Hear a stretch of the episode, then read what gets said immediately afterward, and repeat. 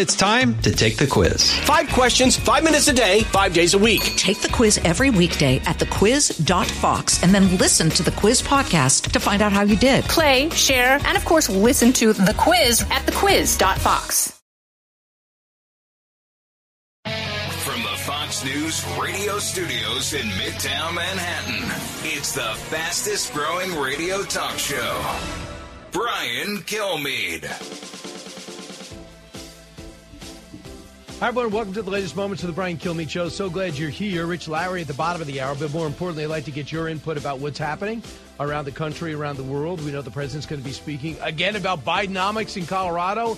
I wish he would give it up. I think his aides wish he would give it up. But he's still talking about it as if it's a good thing. Uh, we also have the uh, Trump trial underway. He's going to be uh, going back for the defense now of his fortune and his business practices. He's going to be going back on the stand. Eric's going to go back, I think, this week. So let's get to the big three. Now with the stories you need to know, it's Brian's Big Three. Number three. So the non-Trump candidates are very likely just, we're talking about deck chairs, shuffling them around here. But sometimes New Hampshire and Iowa can break late. Is anyone, in, any voter going to pay attention to this endorsement? No. But they do have some resources that will be helpful to Haley. twenty twenty-four major donor grab for Governor Haley as the long-awaited high-stakes gubernatorial debate between Gavin Newsom and Ron DeSantis could change everything for the winner and the loser. We'll discuss. Number two. Everyone has the right to plead the fifth, but, you know, according to Hunter Biden's attorney today, he wants to come forward, and I think that's great. Give him an opportunity. He's going to have due process. He's going to be able to answer some questions. But this isn't about Hunter Biden. This is an investigation by Congress of Joe Biden. Right, and he wants to get control of the process. Hunter Biden takes on Comer and demands a public hearing on his hijinks, why it's right for the G O P to start him behind closed doors the way they did Don Junior, and how it all hurts the president. Number one. I hope that you will see more prisoners released. I hope you will see an extension of this ceasefire, but Israel is not done. Israel is going to destroy Hamas's military capability. I believe they have a moral obligation to do that. I think so, too. That is Senator Chris Murphy. twelve delivered Tuesday, at least ten more today. And it's back to war in Gaza, but not so fast. Behind the scenes, a push for Israel to pump the brakes as Iran sends a drone to harass the Eisenhower, U S S Eisenhower, not uh, Dwight Eisenhower. And all we do is warn and watch. It's really maddening. I mean, think about this. We have this aircraft carrier, bigger and more lethal than most countries. And we watch a drone come over. We warn it to stop. It doesn't. It turns around. Blow it out of the water. What are we paying you for? Why are we letting our number one enemy or number three enemy get the best of us with the Houthi rebels, with Hezbollah, Hamas rocketing us regularly through their surrogates? It's maddening. So Israel right now is in a pause, and it's great to see these hostage reunions, and you got to do it. But I also worry that there's going to be huge public sentiment and push from this White House not to send them arms, not to let them go for the Hamas jugular. Here's Aaron Cohen last night. He's the Israeli special operations veteran. Hamas was begging for a ceasefire. Israel had deployed or uh, deployed what's called a sir lachatz in Hebrew. That's a pressure cooker campaign. Israel brilliantly rolled it out over a period of a month, killing thousands of Hamas terrorists with extreme selectivity. Uh, using their J TAC unit, uh, they can call off a missile mid-flight if they see a kid running across the street. But the fact is, is that Hamas's psychological warfare has dictated and found its way into the Oval Office and gotten into the head of President Biden, who's gotten Israel a bad deal. Now, let me say this. Israel wants its hostages back. They're going to do anything to get them back. But Israel was on its way to finding out and figuring out exactly where those hostages were. But the fact is, is that right now Israel's in a bad deal. And what I mean by that is those hostages and this deal is in control of who? Hamas. And that's a big no-no in counterterrorism. And this is going to be hostage bonanza. What do they do in Russia? Hostages. What do we need? We give up the number one weapons manufacturers, Victor Boot. We get back a basketball player. Victor, you know, obviously we want Brittany Griner back, but we left a Marine there, and now they took Evan Gershkovich of the Wall Street Journal, and they got to keep him there at least till January thirtieth before they give him another trial. And if you're going to pay billions of dollars to get hostages out of Iran, why don't you think they're going to get other hostages through their surrogates? If Hamas is going to get uh, get three prisoners back for every hostage, why don't you think Hamas is going to take more? At one point, someone's going to stand up and just say, we're taking you out. You die unless you give up everybody. So the U S is telling Israel any ground campaign in southern Gaza must limit further civilian displacement. And I'm hearing reports that they were told, I don't care what Hezbollah does, you better not go after them or else you might find your procurement of weapons curtailed from the Secretary of Defense. How crazy is that? And more in that Iranian story. The Iranian drone flew so close to the U S S Eisenhower in the Persian Gulf, Uh, they let it live. The drone allegedly flew right near the carrier. The ship was in international waters. The Iranian drone reportedly ignored multiple warnings. Uh, the U S military is considering the incident unsafe and unprofessional. Yes. Wow. Talk about getting under their skin. You don't want to call Iranian drone operators unprofessional. Man, there's no coming back from that. Wow, do we mean business? It's a joke. So from what we see right now, I like what the president said openly. He's watching the base, his young supporters, Democrats, including some of his staffers, upset with his policy. You know, my worry is he's going to start to waver and wobble because he always does. You know, you what? I want out of Afghanistan. Well, it's not going to be good, sir. Doesn't matter. I want out. Oh, nobody ever told me it was going to go this bad. No, everybody told you it was going to be that bad. But you got to pass. So you continue to do this. So what's at stake? What's going to happen in the House? Now, right now, the, the Senate and House got to agree on an aid package for Taiwan, for uh, Ukraine, for Israel. And the Republicans say not a chance without border asylum changes and money for the border, for enforcement, not for soft-sided tents and accommodations and laundry service. Here's Axios political reporter last night on Special Report, Steph Knight, Cut six.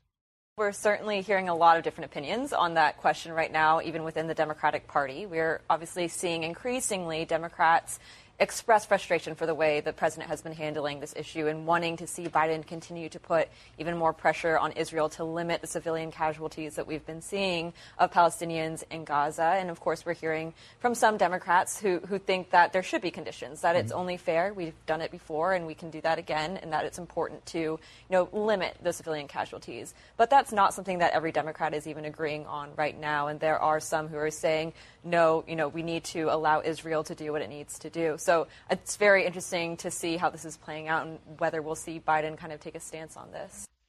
So what they were talking about with conditions, people like Bernie Sanders said, I don't want any civilians hurt. So if you hurt civilians, we're going to take your weapons away. They want conditions on this. You're not going to use it for X. You're not going to use it for Y. No one can run a military campaign like that. Nobody. So you're looking to hamstring Bernie Sanders, the Iran, the Israeli armed forces. Let them do their job. Watch the video of the harm they inflicted. Forget about the idiotic protesters that now per- promise to disrupt thirty Rockefeller Plaza's Christmas tree lighting in New York City. Forget about Harvard and Yale and Columbia. Forget about what happened on the Manhattan Bridge on Sunday. These people have to educate themselves. We can't dumb it down so these uh, idiots can understand how ridiculous their stance is. So we'll see. I mean, we're going to get a list of hostages. Now, the Israelis have said, you give me ten a day, I'll pause it that day. So now they're in a forty-eight hour pause. This is the forty-eighth hour. Are they going to give up another ten? And what about the nine-month-old? Oh, the nine-month-old?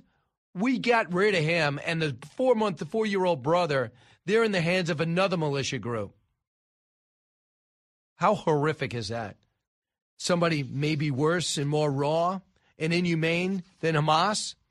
Or are they saying that to for, cause a further delay, to say, let me try to find out where they are. Give me a couple of days to find out. Public sentiment is like, of course you can't attack and risk the life of a nine-month-old. We see their tactics, and sadly it's playing out. Hunter Biden, let's talk about this. Out of nowhere, he's been extremely aggressive. He's going to sue William Barr. He's going to sue Donald Trump. He's going to sue Rudy Giuliani. He's going to sue the Uh, the laptop or uh, the laptop repairman. Yeah. Do you remember the laptop that didn't belong to him? He's suing that guy. Okay. So he's getting on the offensive. That's what this is. Abby Lowell decides, you want to subpoena Hunter Biden, my client? We're going to come front and center without a subpoena. We'll offer our services. But the reason you don't want that is because five minutes on, five minutes with Democrats kissing his butt, five minutes on, five minutes out, he could win over public sentiment when, believe it or not, He is not the center of this investigation. It's about what Joe did or didn't do. Hunter was the elixir. He was the he was the accelerator. He was the man who set everything up.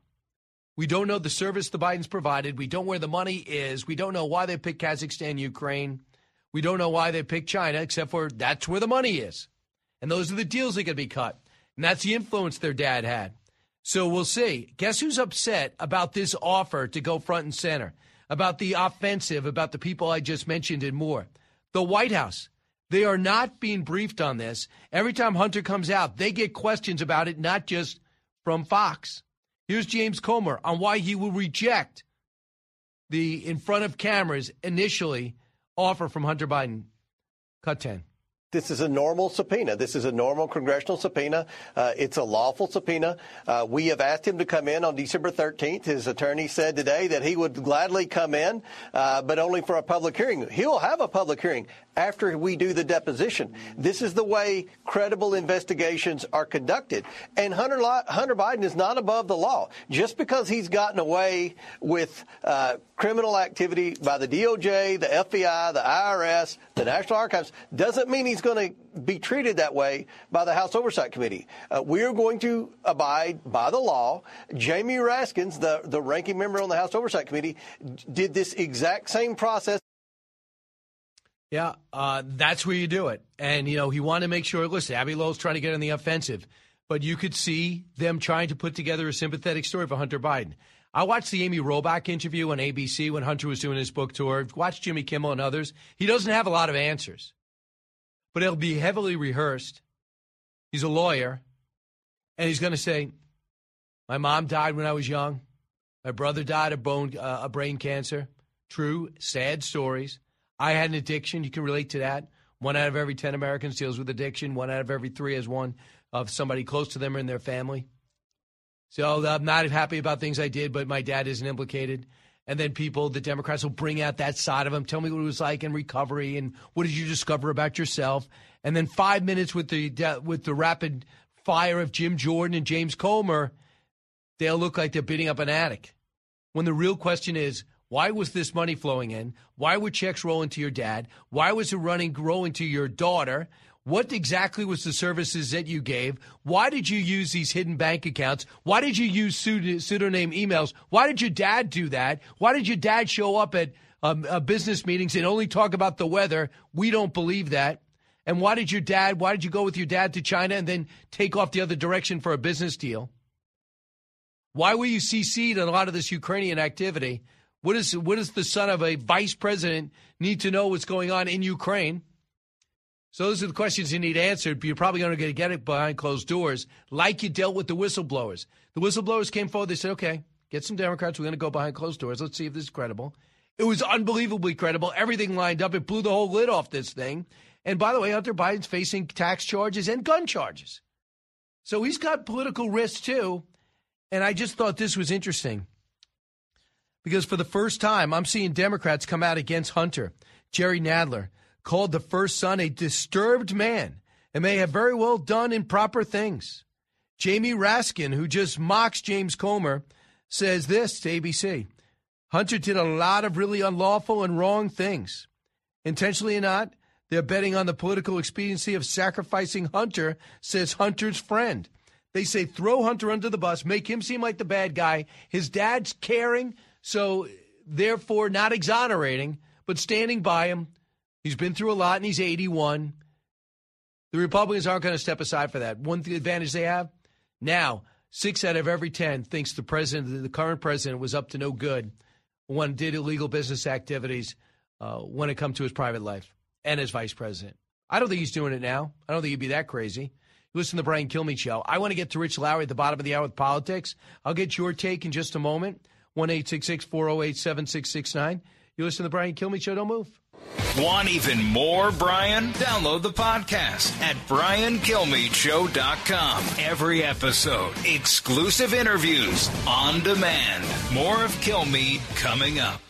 Jason in the House, the Jason Chaffetz Podcast. Dive deeper than the headlines and the party lines as I take on American life, politics, and entertainment. Subscribe now on fox news podcast dot com or wherever you download podcasts. Out of the gates and ready to go. Hey, it's Hutton with Rowe. Hot Mike is here on the Outkick Network. We've got your afternoon covered with the latest sports discussion, and it's available wherever you find your audio. Daily analysis and news. He is hot. I am Mike. Actually, my name is Chad. His name is Jonathan, but you get the picture. We're going to bring it every single day. Whatever you want to call us, we'll respond to. We just want you to respond to what we're dishing out every day. And while you're here, we hope you subscribe to the podcast, like, subscribe, and share.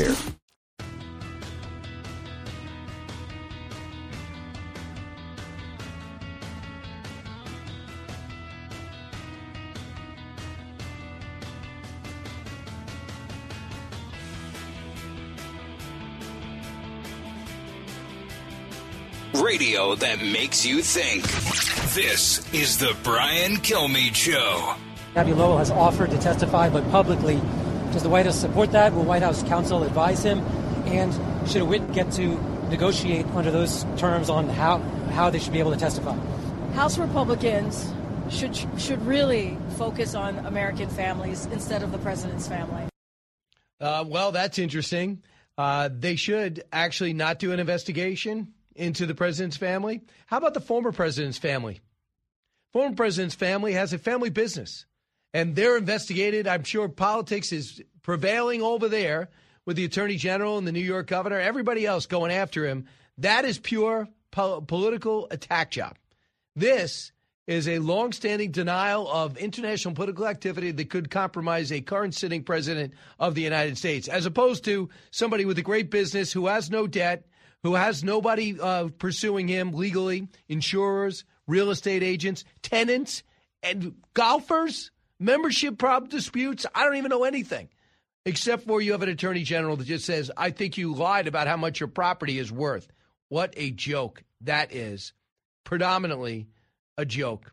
So if you're going to go after Hunter Biden, him coming forward makes me think two things. There's a strategy. Everybody says Abby Lowell's great. I assume he's great. I mean, everybody says he's great. So let's just say he's great. He is not deconflicting with the White House. The White House says, we don't want this in the headlines. If anything else, at least tell us what you're doing. They're evidently doing it anyway, number one. Number two, where's he getting this money? I mean, he couldn't. He was pleading poverty.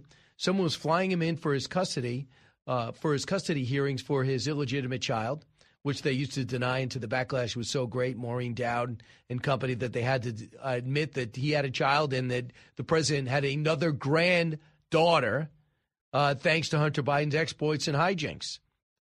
Who's paying this? Who's paying the top attorney, the top attorney in Washington? This guy has no job. Bad painter. And we don't know where the money is. So I think they're right not to go front and center and let Hunter Biden testify. Number one, you've worked too hard to research this, find out about all the shell companies, find out about all the bank accounts. The banks are cooperating. You're finding about ten thousand dollars to twenty thousand dollars worth of checks, and you're about to find out more. You don't want to blow it up by somebody giving an emotionally uh, tor- uh, story about his addiction, and people going, yeah, I relate to that.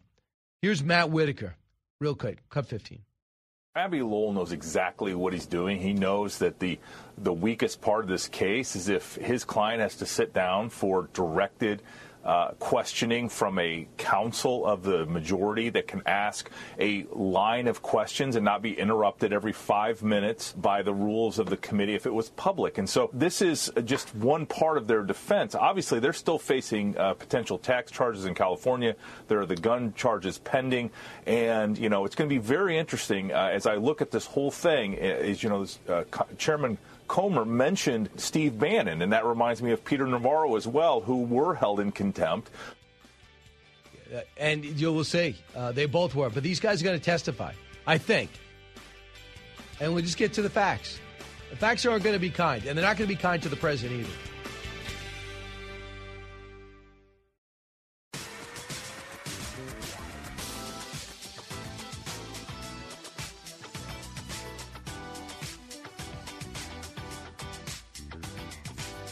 The more you listen, the more you'll know. It's Brian Kilmeade.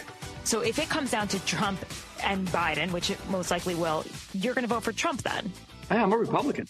Okay, so you will vote for Trump. Okay. It's not going to be Trump and Biden, I'm telling you. So, you so think here's it'll be another here. Republican than Biden? So I will say this, and, and I mean this quite sincerely. The party yeah. that chooses to move on from Trump or Biden first wins.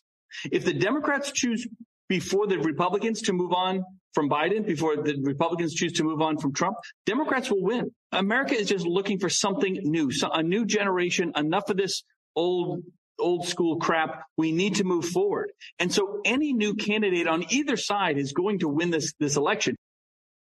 That's Governor Sununu, who shocked many people by saying, I'll still vote for Trump. He goes, yeah, I'm a Republican.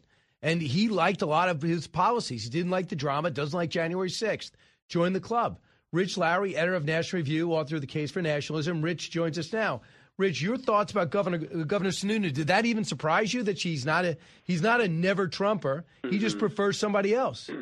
Yeah, well, that's that's be exactly the calculation that many Republicans make who aren't enamored with Donald Trump. I think he's right that if one of the parties did something else, they would have a huge advantage. Now, I, I think Trump can beat Biden, obviously. I mean, if the election were held today, Trump w- would beat Biden, but he's a risky choice, and Biden is obviously just pathetic. I mean, just totally pathetic in all all realms.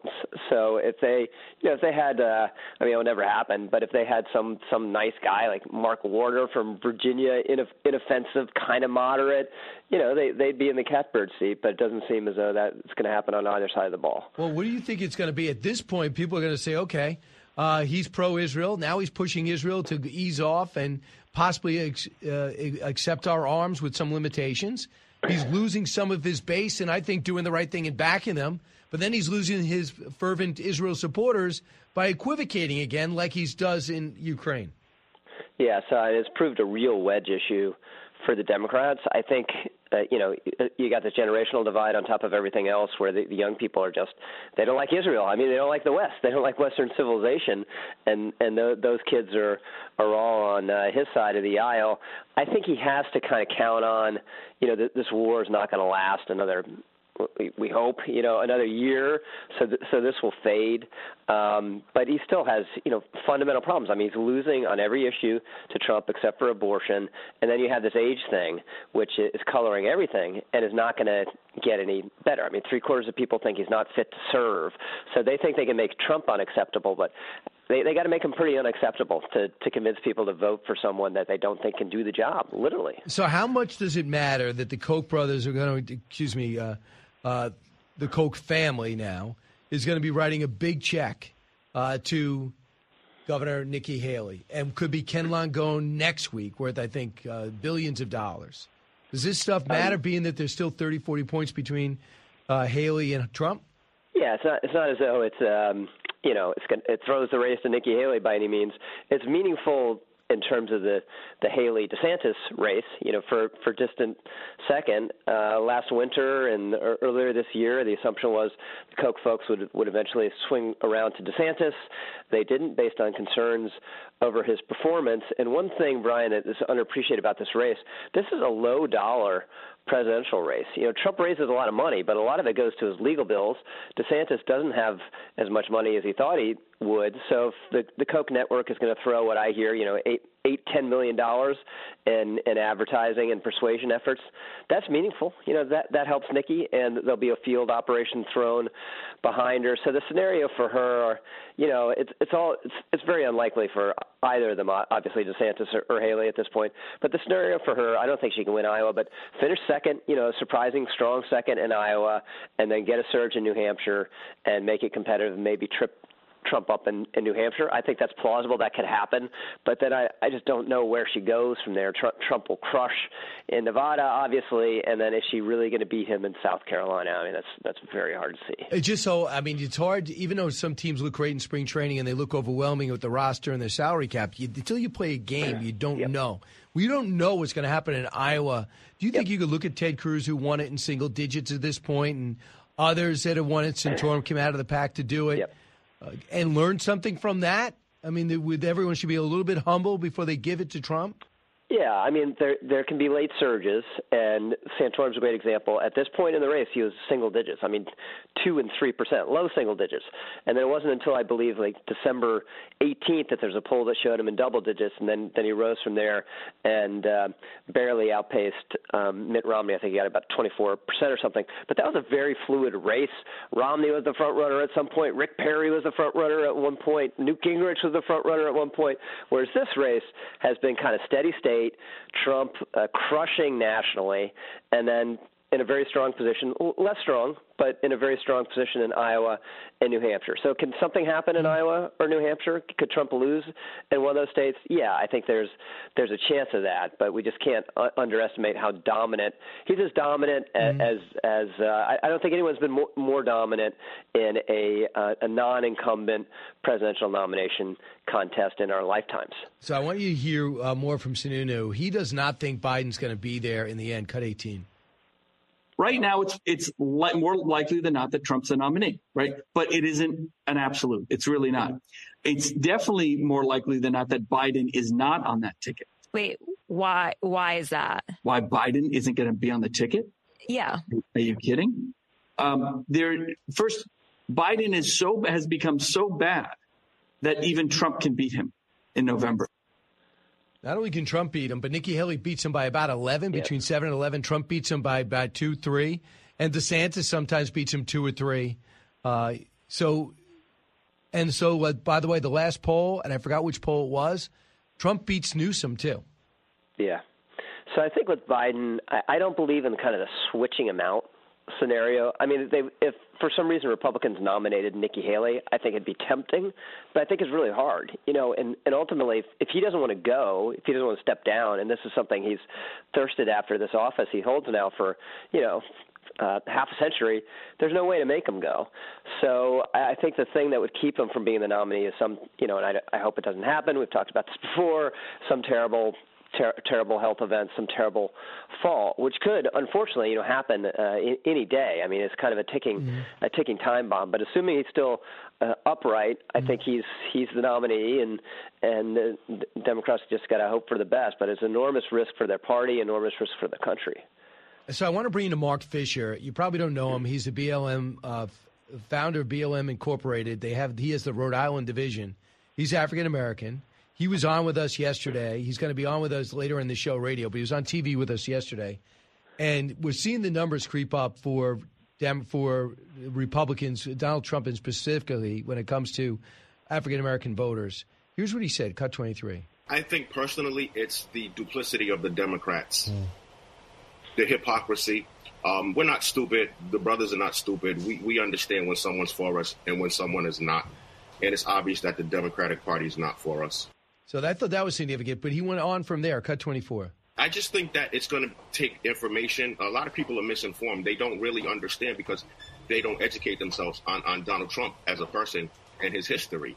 Um, but if they do that, and it's going to take, you know, leaders, educated leaders getting the word out there, um, I think that it, it'll happen on its own. It, it'll be organic because um, personally, I love the man. I mean, how could you not like if, if a real man? Uh, how could you not relate to someone like that? So I was sitting there, and then we asked you, still in B L M? He goes, yeah, I'm still running the B L M chapter. So your thoughts? Yeah, so I thought the, the last thing was, was interesting, and it counts culturally for for some of this. You know, his his appeal, Trump's not making inroads among black women, it's black men. And and he said, you know, how, how's a real, how's a real, as a real man, would, wouldn't you like Donald Trump? So I think that kind of that machismo, that kind of strength is appealing Um, to to all males, including black males, and uh, if the Republican Party has more working class appeal, you know, there are a lot of working class whites, but there, there are also a lot of working class Latinos and blacks, so you should be making inroads there as well. We're beginning to see some of that, and I think the key thing, Brian, is to treat this as a persuadable constituency like anything else. Like, you want to win Pennsylvania, don't mm-hmm. just go to the rural areas and have massive rallies and turn out the vote there. I mean, you need to do that. Run ads on black radio and Philadelphia, making the case. Now, are you going to get, you know, forty percent of the black vote in Philadelphia? No. But if you go from from five to eight or whatever it is in a close race, that, that could be meaningful. So the other thing's happening tomorrow night. It's going to be Ron DeSantis against Governor Gavin Newsom. I cannot wait for this. It'll be ninety minutes. Sean Hannity says he's going to be fair. You're going to have no idea who he would vote for. It's on Fox, and he's a host. But still, he, him and Gavin Newsom have been in constant contact. What's at stake here?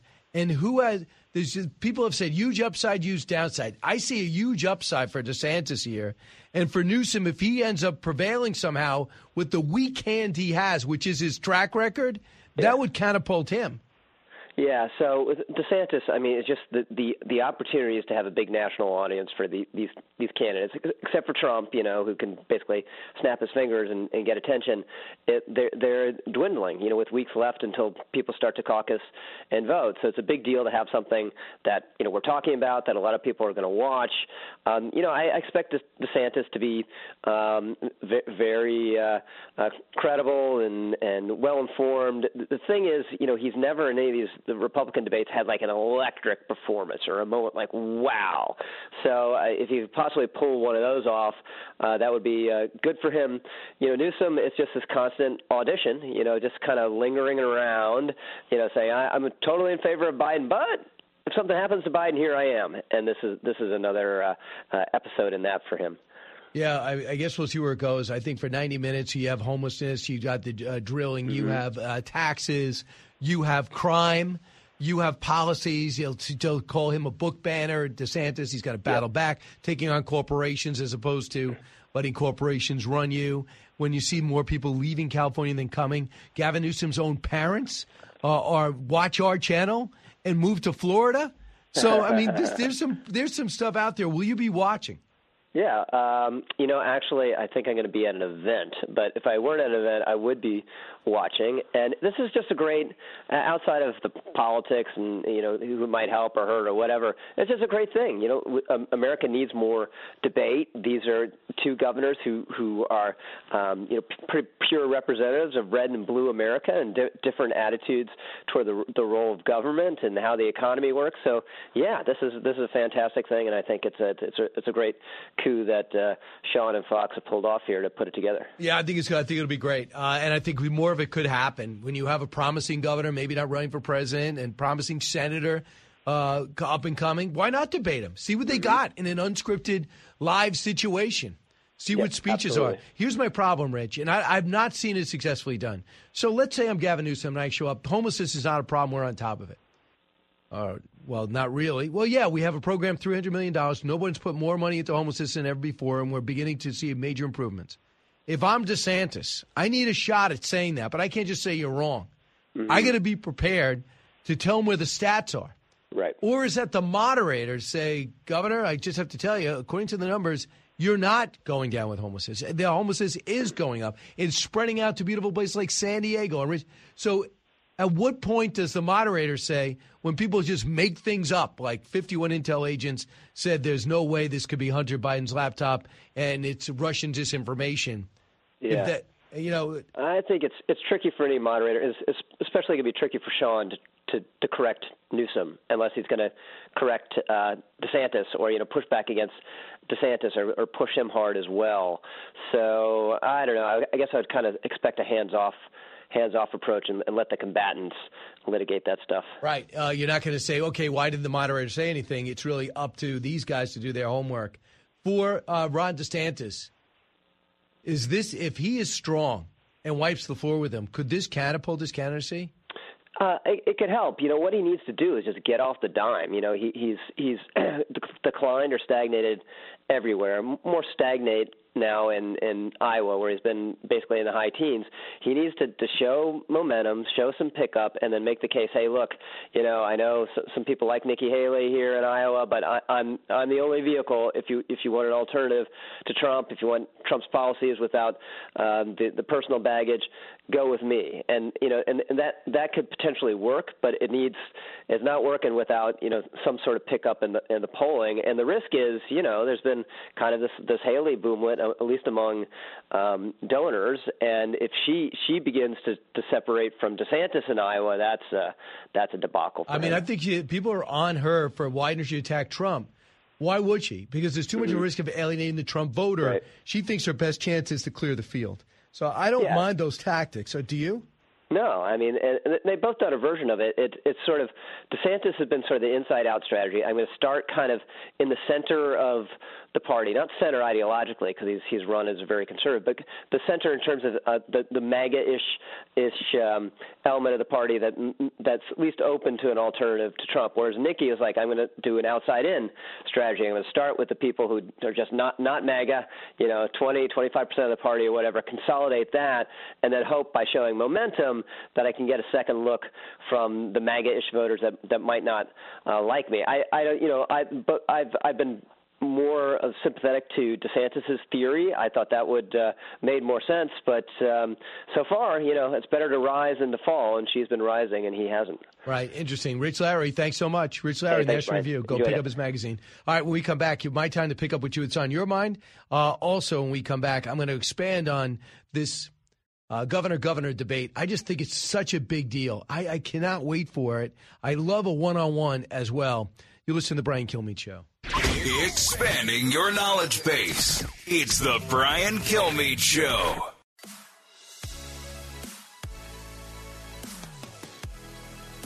If you're interested in it, Brian's talking about it. You're with Brian Kilmeade. You would do a two-hour debate with Ron DeSantis. I make it three. Three-hour um, debate. With yeah, make so it. I, I mean, four. And, and do it four, with one-day notice with no notes. I look forward to that. Gavin, make the offer. Your answer is? Absolutely. I'm game. Let's get it done. Just tell me when and where. We'll do it. Biden may not even be the nominee. You could have Gavin Newsom. If we go down that direction, that's going to accelerate American decline. You could have Gavin Newsom, but I think there'll be some type of runoff. I, doesn't anyone else have ambition? I don't think they would clear the field for Gavin Newsom. I think Governor Whitmer would step up. These politically correct Democrats won't ever pick the best person. They'll just pick the one who checks the most boxes. So you got to be gay. You got to be transsexual. You got to have to, a limp, a uh, bad pinky, something. You can't just be a white guy. That's the problem. Or you got to pick somebody uh, that would check boxes like Kamala Harris. See where that got you. You know, you go and check boxes, President Biden. You try to get staffers there that are diverse. Okay, what about people that are loyal to you? They're asking for emergency meetings because they don't agree with your foreign policy in the White House. So this debate is going to be fantastic. It's going to be nine, uh, uh, nine o'clock Eastern time. It's going to go for an hour and a half, moderated by Sean Hannity. And I just do think huge upside, huge downside. If Ron DeSantis doesn't look great, it's a huge downside. If he just is in a very Uh, brisk debate with someone who disagrees with him on so much, it's a great opportunity. It's very hard to debate someone who you agree with eighty percent of the time. You want Donald Trump's job, but you probably agree with eighty-five to eighty-eight percent of what he's done. Same thing with Nikki Haley. You kind of friends with her. What are you going to say when Christie makes sense? But Gavin Newsom, you are diametrically opposed to everything he's done, and he's convinced he's right. This is a, a great opportunity for DeSantis. From high atop Fox News headquarters in New York City, always seeking solutions, never sowing division. It's Brian Kilmeade. Hi, everyone. Welcome to the latest moments of the Brian Kilmeade Show. So glad you're here.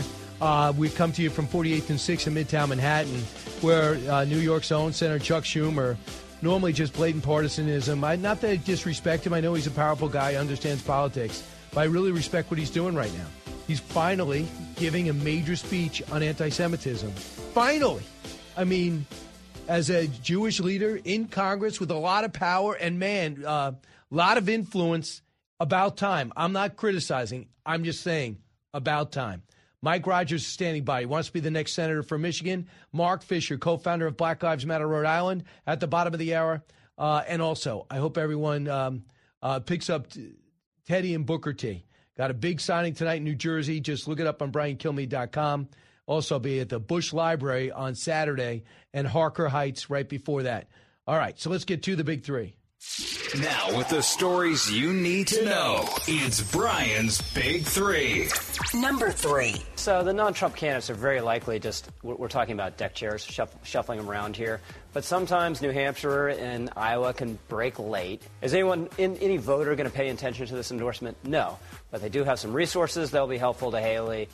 That is Rich Lowry, twenty twenty-four major donor grab for Governor Haley. It's the long-awaited high-stakes gubernatorial debate between Newsom and DeSantis could change everything for the winner and really for the loser, too. Let's discuss it. Number two. Everyone has the right to plead the fifth, but, you know, according to Hunter Biden's attorney today, he wants to come forward, and I think that's great. Give him an opportunity. He's going to have due process. He's going to be able to answer some questions. But this isn't about Hunter Biden. This is an investigation by Congress of Joe Biden. That is James Comer trying to get recontrol of the Oversight Committee because Hunter Biden's attorneys want him and are demanding he have a public hearing on all of his hijinks, why it's right for the G O P to make him go behind closed doors, and how all of this hurts President Biden. Number one. I hope that you will see more prisoners released. I hope you will see an extension of this ceasefire. But Israel is not done. Israel is going to destroy Hamas's military capability. I believe they have a moral obligation to do that. That is true, and that is Senator Chris Murphy. And he was weighing in about the twelve hostages that were delivered on Tuesday and ten more today. And then it's back to war in Gaza, but not so fast. Behind the scenes, a push, a push for Israel to pump the brakes as Iran sends a drone to harass the U S S Eisenhower. And that drone lives to see another day. How do you explain that? I'll give you some highlights of Schumer's speech and his remarks shortly, but I want to bring on Mike Rogers now. Uh, he, uh, Mike is a triple threat. Not only does he know Congress, he also knows the intelligence business, also a veteran, so he understands war, and he understands what it takes to get to peace. Uh, Congressman Rogers, welcome back. Brian, it's always good to be back. Thank you for having me. It's a real tough situation, and when you were on the uh, select committee, Intelligence Select Committee, you would have been in the middle of this. What do you do?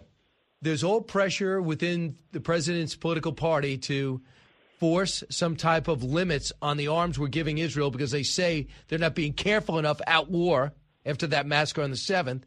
At the same time, you want to get hostages out while trying to underline a pause. How do you handle this? What advice would you give?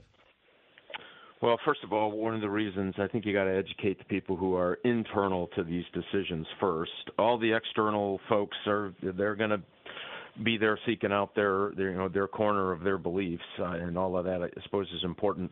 But the people who have to make these decisions need to understand a couple of things. When you go through delays, that means you're trading, and, and I want every single hostage back. I don't think that they should take ten days or fifty days or one hundred days to release a baby or a nine-year-old girl uh, or an eighty-four-year-old woman. I mean, this we there there is no moral equivalent to what they are doing, and we need to understand that. They're, they're all, the world is walking in trying to say this is all a moral equivalent, and and the terrorists are underdogs, and we should be for them. That that just can't be the case. And what you have to do, and that decision is, okay, well, part of the reason they're negotiating is because they have, they the uh, Israeli Defense Force has been taking out Hamas Hamas commanders, and by the way, they're trying to find those tunnels that go under hospitals and schools and mosques, you know, everything they said they weren't doing. Well, apparently they are. Uh, and so what you have to do is give uh, Israel enough room to do what it needs to do, and that they do have the moral authority to try to dismantle Hamas to the best of their ability. Uh, and if you can get some hostages back, I think that's really, really key. But what you can't do is have the administration negotiating not in the interests of A, uh, eliminating Hamas, and B, getting the hostages out. Again, they're not mutually exclusive. The reason that they're negotiating is because the noose is tightening around their neck, and I'm talking about the Hamas terrorists. You need to keep that noose, and you need to keep tightening that noose uh, to get those hostages back. And if you notice, they're giving folks that the, the Hamas terrorists are having a hard time keeping track of, keeping alive, keeping healthy. Uh, they're trying to get rid of them. Uh, so these are people ripped out of their homes, children whose families were killed right in front of them. They're trying to get those out so that they can gather up what's left to be human shields, which is which will be likely the the men uh, that they that they still have. If you notice, not a lot of uh, you know twenty plus men. twenty age-plus men coming out of those tunnels. Right, and uh, in exchange, every one hostage we get out, we have to uh, Israel gets out, we have to give up three prisoners, uh, three people who've been convicted of crimes. So it's nuts. Yeah. Uh, and, and, and, and yet by the way, who have attacked who have attacked uh, Israeli soldiers and police officers, So these, I mean, some again, which is really bad when I see this moral equivalent made between people who, and listen, if we had somebody attack a police officer, damn right they should be in jail. Well, that's no different in Israel, uh, and it's no different if they attack uh, their soldiers like they would attack our soldiers here in, in the United States. They need to go to jail. That's what was happening. That's what they're asking. They're asking for those people back. Remember, these hostages did absolutely nothing. These were innocent civilians ripped out of their beds in the middle of the night. So you know that Hamas wanted this. You know by taking hostages, they're saying, come get them. So you know that Iran wanted this. So maybe they calc- they didn't calculate this type of comprehensive effort and total destruction and and the unearthing of these tunnels around mosques and hospitals. But does it bother you at all, being that you're an intelligence uh, you know, professional, that we're playing into Hamas's hands, even though I personally would support and most would support Uh, retribution and eradicating the Gaza Strip of Hamas? If you're trying to think ahead and play this out tactically, are we doing exactly what they want? Well, I think what they want is this. The they uh, they believe that they, and remember, there has been a disinformation campaign about Israel from Iran for years. Uh, and we know there was a massive disinformation campaign on social media leading up to the attack. Remember that the, the uh, Hamas was not – they were going to turn a leaf. They weren't going to use violence. We're going to use, uh, you know, the opportunity that Israel was giving Gazans all to come into Israel and earn yeah. money. Yeah. It was all disinformation. And so that's what – candidly, I think was a was a leading contributor to to, to the Israeli Mossad and uh, Uh, and Shin Bet getting it wrong is all that disinformation. That disinformation is still out there. I think the longer this goes with ten here and ten, so they get the, the generation of the media cycle of, see, aren't we great? We just released ten people who were ripped out of their beds. Uh, isn't that great? The, you know, the Hamas terrorists, they must be good guys. And that's where I worry that we're losing the P R narrative, where people need to understand that, yes, you're right, this is part of their narrative. They're trying to continue to shape this narrative that they're the good guys, Israel's the right. bad guys. And that's what I worry about. And, and candidly, I talked to some folks uh, in Israel, uh, and we're close to the, to the intelligence services there. One of their biggest concerns up front was that they would lose the public narrative because of the work that they had to do to dismantle a group that purposely and admittedly uses human beings as shields for their operations, which, by the way, is a war crime. So get this. I mean, I'm already seeing some Republicans saying, you know, I'm for Ukraine, but I can't bring it up because my district is not for action in Ukraine. How soon, Congressman Rogers, to, to you running for office as a Republican or a Democrat, and you know what, I can't really talk about my support for Israel because my, you know, half my district doesn't really support Israel. You know, they're they're part of the protesters stopping the Manhattan Bridge. The protesters are going to interrupt the Christmas tree lighting tonight. I mean, you know politics and you know what's right and wrong. Can you see this happening? Uh, I can, and you know the problem is we've let the moral clarity of what happened slip. When you have, and I blame the administration for this. Listen, the Qataris are, and the Egyptians are doing the negotiation, and they say, well, we're in the background, which means they're not really in the negotiation. Um, and I, again, I think that what the pressure they're putting on is not is not the Qataris, the Egyptians, Hamas, or Iran. They're putting it on Israel because that's the only leverage they believe they have, and I'm talking about the Biden administration. I think that they are adding to our problems here. They're not helping. Listen, it's always good when a prisoner uh, or a hostage, excuse me, comes comes home. That's that's a great day. But you have to understand all that happens. And the longer this goes and the more that Hamas gets to repair itself and recuperate, you have there will likely be more dead Israeli soldiers. Again, there's a trade-off for everything. There's a consequence to all of this. Right. And I do believe that that is working against members having having uh, the ability. And you know, listen, this is hard. Some of this stuff's hard to explain, but I th- I do believe you have to go home because those members of Congress get more information than the people do at home. They got to go home, explain the information that they have and why they came to this conclusion. And that's hard, and it's not fun, and you're going to get people angry uh, about it. But you have to, uh, as long as you understand the facts and can articulate the facts, I think voters will reward you, even if mm-hmm. they disagree with you on that particular issue. I but hope, uh, yeah. we, and you're in the process if, now of trying to win over a purple state. And uh, yeah. if you could be Mike Rogers, you could be the most conservative person in the world. But do you want to win? And if do you want to reflect your state along with your values? It's it's the common uh, it's the common wrestling match that politicians have. Now, for you, we did a we did a five seats likely to flip on uh, Fox and Friends. I said, check out Michigan. I go, there's something going on in Michigan. What is your polling saying as you made the big move to try to get the try to be the next senator there? So we are two points down to the likely Democrat candidate who spent thirty million dollars in the last three cycles getting elected to uh, as a member of Congress. Uh, and they were under forty percent, thirty-nine, thirty-seven. And I just got started. I've been at this for about nine weeks now. I looked at that and said, we're going to win. We are absolutely going to win this. The issues are starting to line up. I mean, if you look at what the Biden economics has done to a working family in the state of Michigan, it is devastating. You know, everything costs twenty percent more than it did just two years ago. twenty percent. Nobody got a twenty percent raise, by the way, uh, this year. That are, that, are, that are these working families. And you just see the fact that this this administration and their allies in Congress are willing to spend four hundred fifty billion dollars to take care of illegal immigrants and just house them. Uh, that would pay for every teacher in Michigan and every state trooper for the next eighteen years. I mean, people are starting to go, wait a minute, none of this is working. It's all broken. We have to change directions.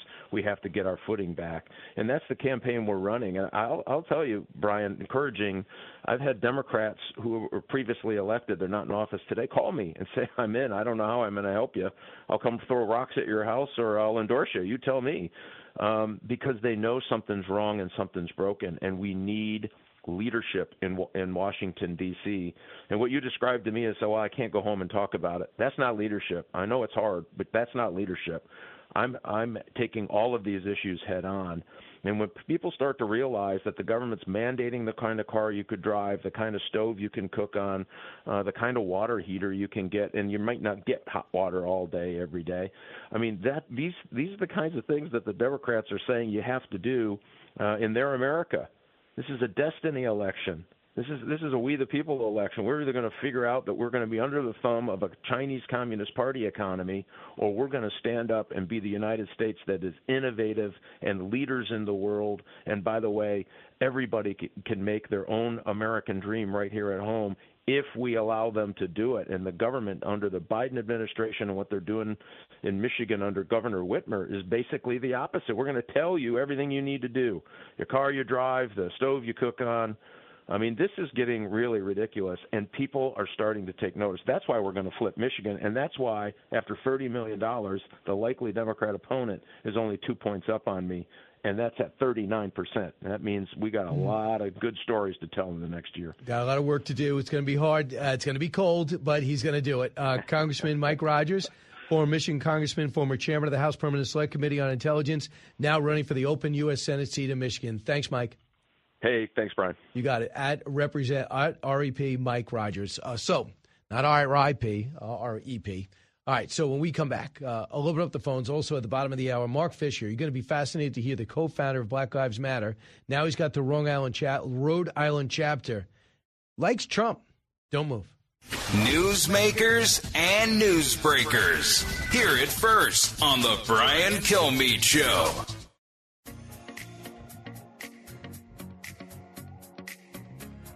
Radio that makes you think.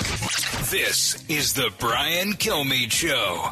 I want to describe the fears and anxieties of many Jewish Americans right now, particularly after October seventh, who feel there are aspects of the debate around Israel and Gaza that are crossing over into anti-Semitism, rank anti-Semitism, with Jewish people simply being targeted for being Jewish, having nothing to do with Israel. I want to explain through the lens of history why this is so dangerous. The normalization and exacerbation of this rise in hate is the danger many Jewish people fear most. You know, it, it's a powerful speech. I was trying to listen to it while doing the show, while looking at the closed caption, and it's really powerful. I just watched Dana and Bill were listening to it. They just bailed out of it, and he's still speaking now. But it's Chuck Schumer just standing up and saying, hey, listen, I'm Jewish. I'm in New York. I see all these uh, I see all these protests, see these college campuses in Columbia and N Y U, and he's worried, extremely worried. Let's listen. After Hamas attacked Israel on October seventh, hate crimes against Jewish Americans have skyrocketed. The Anti-Defamation League estimates that anti-Semitic incidents have increased nearly three hundred percent since October seventh. The N Y P D has recorded a two hundred fourteen percent increase in New York City. And af- after October seventh, Jewish Americans are feeling singled out, targeted, and isolated. So, I mean, this is what you hear over and over again, but you, and you wonder why was not one of the most powerful Jewish leaders in the country speaking out. I don't care if you're a Democrat or Republican. It really blurs a lot of lines. I mean, Chris Murphy is really strong. Senator Blumenthal is really strong in Israel. That's what you got to do. You got to get back on the offensive. You have to wipe out Hamas. Listen, it's tough, but we can't pretend that you can do war and conflict uh, in a in a way that is humane. Sometimes you have to be inhumane to wipe out these subhumans. And Hamas has shown, as they hold on to a nine-month-old and a four-year-old and threatened their captives. We're just getting some of these stories now, leaving them in total darkness, said, if you say a word or raise your voice more than a whisper, I will shoot you dead. And they whispered for those fifty-plus days. And everything else that goes with hostage-taking.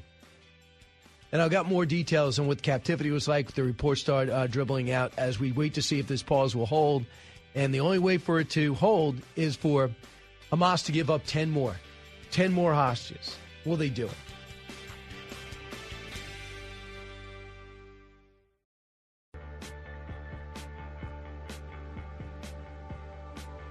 Breaking news, unique opinions. Hear it all on The Brian Kilmeade Show. When I looked at that recent poll, the Wall Street Journal, I, I said, oh, this could keep me up at night. Look, the problem is, and the biggest challenge we face as, as Democrats, I say we because I'm a Democrat, is that young voters, young black and Latino voters, they're not ready to come back to the party. They're not even looking at the, the so-called messaging that's being sent to them about the economy, about climate change, about student debt relief. They are worried about their future. And right now they're looking for a leader who represents their values and their vision. And I think the, the president's campaign is going to have to really, you know, go deep and go hard to motivate those voters to come back within the Democratic Party coalition, because without them, it is a tight race, and it's going to come down to four states. Well, there you go. Donna Brazile admitting at this point, later she'll she'll just ignore it because she wants her team to win, understood. But just saying the numbers are really disturbing, and the big problem is that she is being dishonest on, unless she's delusional, is these policies aren't popular because they suck. Not because they aren't Trump, the, the success isn't trumpeted. It's because they're terrible policies. They're agenda-driven instead of what's in the best interest of our country. Mark Fisher is co-founder of Black Lives Matter of Rhode Island and joins us now. Mark, welcome to the Brian Kilmeade Show. Thank you, Brian. Glad to be here. Thanks for having me. Yeah, and thanks for joining us on Fox and Friends yesterday. And, you know, you were talking to Lawrence, and I wanted to see if I can get you on radio to expand on what you thought. Uh, first off, what Donna Brazile just said, what is your re- reflection? Well, she's right. She, she's spot on, and I think they've got the pulse of, of Black America, especially young Black America, and they're starting to panic, and as they should, rightly so, because for so long they've taken our vote for granted. And you listen to some of the things that these Democrats have to say about, you know, Black people. For instance, Joe Biden said, uh, you know, I'm going to paraphrase, you know, that uh, he said, unlike the Latino community, the Black community, Uh, except a few notable exceptions, are not a diverse community at all. And this is our candidate. This is the people that we went in droves for to vote in as president. It's crazy. I mean, and he said, if you don't vote for me, you ain't Black, famously, exactly, to Charlemagne the God. But he got a pass on it because, uh, because Mark, a lot of people think uh, Blacks have nowhere to go. The Republicans don't want them, uh, right, and Democrats take them for granted. Do you right. think that's wrong? Do you th- Is anything what I just said uh, a mischaracterization?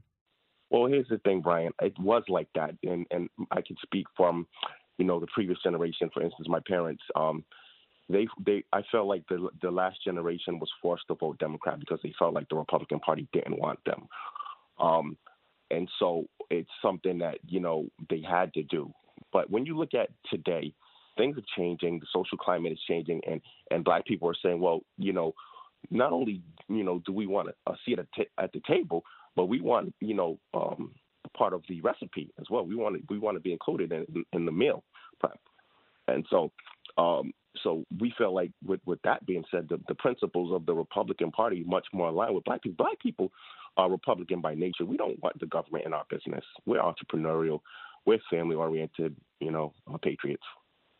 Right, and a lot of this woke stuff doesn't seem to gel with a lot. What a lot of people feel the black community, in many, as diverse as it is, is reflective of your values. Exactly. And, well, and so it's when you say you're talking about the the, the Democratic Party being diverse in, in what way? No, I'm saying that as diverse as your culture is, I don't want to speak uh, right. and say everybody does everything about and believes everything that I'm about to say. But for the most part, you know, when you think of the African-American community, you don't think woke. No, no, and, and that's what, that's a term when I did the, the Epoch Times.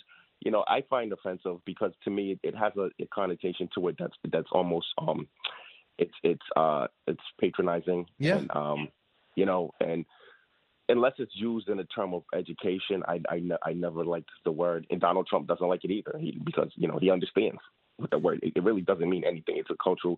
It's a word used. It's a trigger word used. You know, for cultural war. And and here's the thing. Um, for so long, we've had these these parties and these politicians and these, and these ideologies and these pundits who who who who put base their agenda on division. And and I'm and I'm here I come and I'm saying, listen, we've given that uh, set so much time and such a platform and such oxygen. You know, what's what's wrong? Let's try this. Because there's something wrong in our country. Obviously, there's something wrong. And when I reach out, and, and I speak from, I'm, I speak from experience, personal experience. I not only fought for my people, I fought for white people. I went down there and fought for J sixers. I went down to the federal courthouse, and I stood out there. I went to the court hearings of the Proud Boys, of Enrique Tarrio, um, Joe Biggs, these people, and um, I led vigils, prayer vigils. I called in weekly on the weekly prayer call with Jake Lang and prayed, led prayers, and did vigils um, with the jails in D C, the gulag. So I like, so I'm, you know, I, I got my, I got the receipts. So when gotcha. I say this, you know, and so, when when the people reach out to me, they say they're heartened because they're they're so frustrated and disheartened. The message is loud and clear. They want to improve their race relations. They just really don't know how. So, Mark, give us your background. You're over there in Rhode Island. You're running the Black Lives Matter chapter. I have not seen people active in leadership in Black Lives Matter that would be open to a Republican nominee, let alone President Trump. Now, with misperceptions, I believe, just because I have a chance to know him. Um, and I also know the Republican Party used to be the party of African Americans, of Frederick Douglass and Abraham Lincoln. So mm-hmm. I know the history. So, Mark, what is your background? You mean as far as politically? Yeah, like when you, when you came into your own in your career, what, what led you to this moment? Okay, so, well, you know, like I said, we, you know, black people, for some reason, we, this Democratic Party has this hold on us. And, it, you know, it's just, to me, it's, I, you know, it's not good. There's a lot of problems in our community, Brian. A lot of problems. How did you and, grow you know, up, Mark? Um, I grew up as a Christian, man. Like my dad, he, he was a pastor, and he was a uh, Master's of Divinity, doctorate in ministry. Very intelligent, highly intelligent church planter, missionary, and pastor. So, you know, that, that's the that's the background I come from. What led you to Black Lives Matter? Parents. Well, I just didn't like the way that black people were being treated. And here's the thing, because when I started the organization, and, and everybody had their own reason from coast to coast, chapter to chapter, why they got involved. For me, personally, it was because I needed to change the narrative, because I didn't like the narrative that was being created for me. And I said, no longer am I going to allow myself to be defined by the media, by print, by my neighbor, by my hater. No, I'm going to define my own narrative. And and so and, and that's what I did. So when you come out and say statements like this, I'm sure the, the leadership of Black Lives Matter, wherever they are, everyone just keeps relinquishing it, might be like, hey, Mark Fisher, I don't know what you're doing in Rhode Island, but that that's not what we're talking about. Are they trying to get that Black Lives Matter moniker away from you? Well, here's the thing. Black Lives Matter. It's it's not, there's no patent on that. You can't, you know, and so it's, you know, I'm going to tell you, Donald Trump called me yesterday. And he uh, he told me that, um, this is why I love Donald Trump. He thanked me. And we had a, a, a heart-to-heart conversation. We kept it real. And he said to me, he said, Mark, you're the biggest story on the planet. And um, he told me you gave him his number. You gave him my number. Yeah, so I was grateful. For, I was grateful for that. And um, he said to me, am I getting backlash? And I said to him, well, I create my own narrative. That's the thing. So I don't. It, to me, it doesn't. It doesn't really matter um, what what you know what people are saying. And obviously, it's catching, and, and it's because it's catching because my message is, like I said yesterday, one of unity. I'm here to bring the marginalized groups to the center, and I'm not just speaking a campaign slogan, but we are truly stronger together. Um, we because united we stand, and divided we fall, especially against the mm-hmm. tyranny of an overreaching and over-legislating government. So, so when you, uh, I, I just hate making broad, uh, broad swipes at this, but like when you say you look at different communities, just like you look at different areas of the country, say what do they need? So if you look, if if some politician wants to deliver for the black community, what would be some of the things they would do? Well, it, the thing about if if politicians wanted to deliver for the black community, the, the the the one thing that they would have to do, and this is what Donald Trump was doing with his policies, empowering black people to help themselves. And that's what he was doing with the opportunity zones. That's what he wanted to do with the Platinum Plan. That's what he did with the H B C Us. These are incentive-based plans that that uh, reward your effort, our efforts. And these are the type of policies, because the, the, the, the handouts and the dependency on the Democratic Party is slowly destroying the black family. Um, the Democratic Party is is basically um, the antithesis mm-hmm. to what the black family yearns for in this country. When you talk about freedom, liberty, um, and, you know, the pursuit of happiness, um, you know, and, and to raise a family, they go against everything that that stands for with their mm-hmm. policies that kind of embellish the, the, the preschool to pr- prison pipeline, uh, their policies. When they when, when when they're finished raising our children, then guess what? They come back for them. They say, well, we fed them, we housed them, we gave them checks, we raised them. Now they're ours. We're going to put them to work in our private prisons that, you know, continue that whole cycle. cycle. Yep. Uh, I want to share um, this with you. This is April Ryan. Uh, uh, she's... Uh, I, I assume she's got a job. Uh, I think she was at C N N for a while. I'm not sure where she is now. But here's her at the White House briefing. Listen to what she brings up to the press secretary. Cut thirty-three. I had an in-depth conversation with Stevie Wonder last night, who is... I love Stevie Wonder. Again, for the serious question. He's very concerned about the black agenda falling along the wayside. Is this president amenable to meeting with Stevie Wonder, who has these concerns? As far as a meeting with the president, I, certainly I'm not aware of any meetings uh, with with um, um, Mister Wonder. Mister Wonder. Mister Wonder. So y- your thoughts about her using her time to get get a meeting with the president, Stevie Wonder?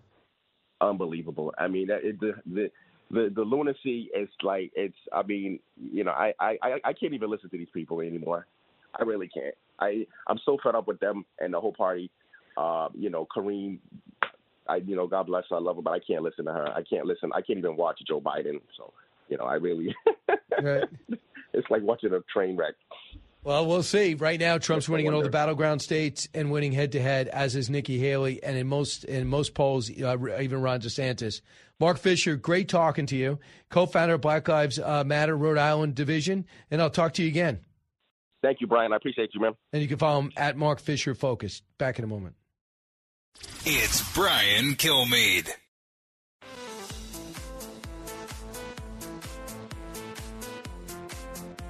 The fastest three hours in radio. You're with Brian Kilmeade. That's she could have emailed that. She could have called. Exactly. She was. They could have emailed all. She was trying. She was name dropping. Look at me, I'm important. She mentioned Stevie Wonder's name five times. Five times in one question. Come on. That's a great name, though. Like, if you're going to spend time on the phone with somebody, yeah, wouldn't you want to talk to Stevie Wonder? Of course. Well, there you go. Well, I, I don't see much of a difference between the black agenda and the white agenda. Both want safe streets and low prices. Like yeah, Stevie Wonder, right. You don't they see color. Says, and, yeah. That's a long way to go. That was a very good line, though. But, I mean, we, of course, that was playing off April Ryan's question. I talked to Stevie Wonder last night. I mean, think about that. All right, congratulations. Talked to Stevie Wonder. I want to know about the black agenda. Okay. So she that was her that was her moment. What are you supposed to say to that? So I remember she asked some other leading questions too, and I remember President Trump took a question from him. Go yeah, go go uh, yeah, go get the uh, Congressional Black Caucus and bring them over, and I'll talk to them. Crazy. The other thing I want to talk about is what's going on at the border. Uh, the border today, Mayorkas is going down to the Rio Grande Valley. He's going to check the status. How about this status? We've already set a record for illegals. We're at three point two million. three point two million, let alone the gotaways, and another million in there. Look at what's happening in New York. So far in New York, we've spent five billion dollars on illegal immigrants, their housing, their dental, uh, their laundry, uh, their transportation, trying to get them jobs. Only one percent showed up to get those jobs. Okay, good. So next year is projected to be another seven billion dollars. Uh, in Chicago, they are so excited. They said they were able to handle, uh, I think it is four thousand. They've gotten four thousand, and they're, they're concerned about the future.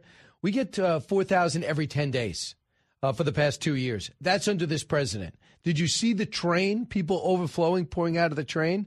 Yet people still think, when you look at uh, what's going on at the border, uh, they still think people say it's just uh, it is just right now overwhelmed because of natural causes, climate change, people just looking for a better opportunity in life. That's not the way it works. You don't get to change countries because you think ours is better. We know it's better.